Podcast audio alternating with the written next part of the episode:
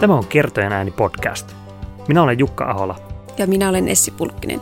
Tervetuloa uppoutumaan kirjallisuuden nurjalle puolelle, oppimaan kirjoittamisesta ja viihtymään lyhyiden tarinoiden, novellien ja lyhytprosan parissa. Mahtavaa, että olet mukana.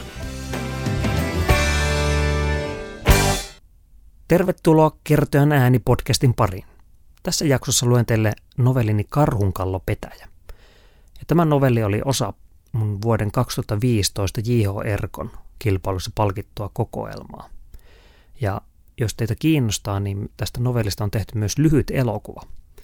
Tämä novelli, käsikirjoitus ja siitä tehty lyhyt elokuva löytyy mun blogista jukkaholla.fi. Ja linkki sinne löytyy tuolta tämän jakson show notesista. Joten kuunnelkaa tämä podcast ja käykää sitten kattoon tuolla blogissa, että minkälainen elokuva siitä tuli. Karhunkallo Petäjä. Lukija ja kirjoittaja Jukka Ahola.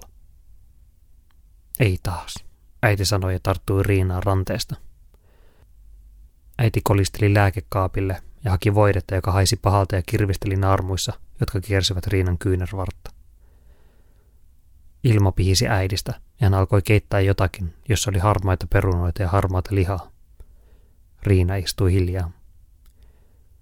Äiti puhui kolistelemalla pannuja ja raapimalla paistilastaa pitkin korvia.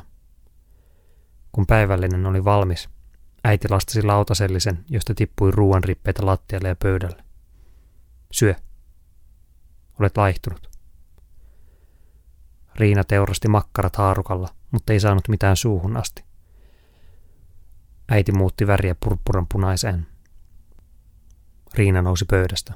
Sanoi, että käy vessassa, mutta ottikin kengät mukaan eteisestä ja törmäsi käytävään. Hän puikkelehti kerrostalon varjesta varjoon, punaisista tiilistä tehtyjen entisten tehdasrakennusten välissä, kunnes pääsi siihen, missä lähi loppui ja metsä alkoi. Yksi.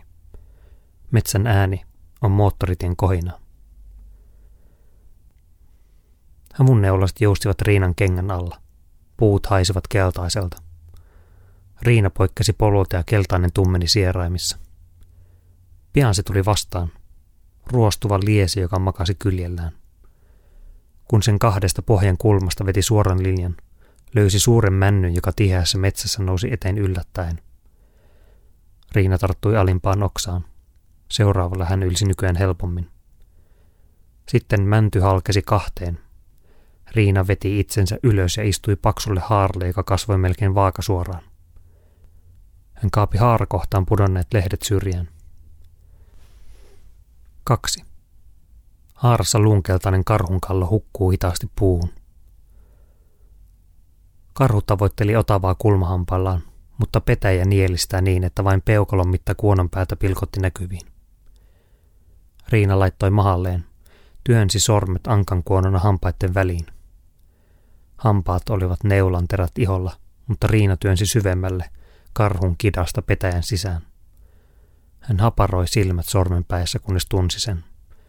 Hän kalasti sen etusormen ja keskisormen väliin, veti kättään hitaasti ulos varoen pudottamasta sitä. Se oli käsissä kuuman liukas ja veti vastaan. Sitten se irtosi ja Riina veti kätensä ulos. Kolme. Löysä kondoomi kiiltelee hailakan punaisena sormien välissä.